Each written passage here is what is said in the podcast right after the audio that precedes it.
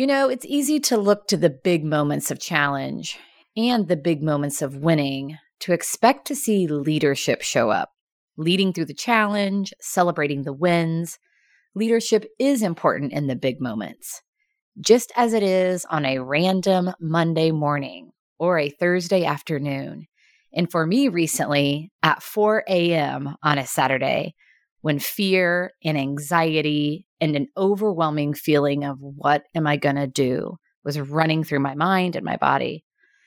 You see, late last Friday evening, just before I went to bed, I learned that Indiana lawmakers had voted for a bill that places a near total ban on abortion rights.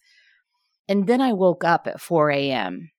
And as I thought of the implications of this law, what it means for the millions of women and young women in our state, I couldn't breathe and I felt completely alone. At a conference recently, I heard a speaker talking about a similar situation in the middle of the night when she woke up feeling that way.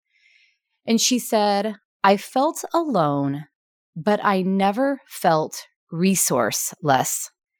And these words came to me there in that moment. Yep, I felt alone, but I recognized that I wasn't resourceless.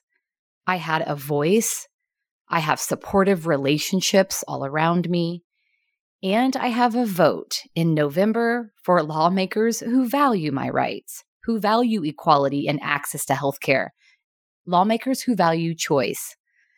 That's what leadership at 4 a.m. looks like recognizing the feelings, acknowledging that, and knowing you have resources. I will continue to advocate for a future that reinstates our right to safe and legal abortion care for every Hoosier. And you know what's interesting? As I've been sharing that perspective, I've gotten so much positive feedback and so many comments from other leaders who have told me that they don't feel safe. They don't feel comfortable speaking up. So they're so glad that I am. I want to lead well with my values in a way that's helpful. That's my leadership vision as I lean into this particular challenge. And while the challenge is different for you and you may feel alone, you have resources. Look to those places and people that bring you strength. Determine for yourself what's important and what it is you want.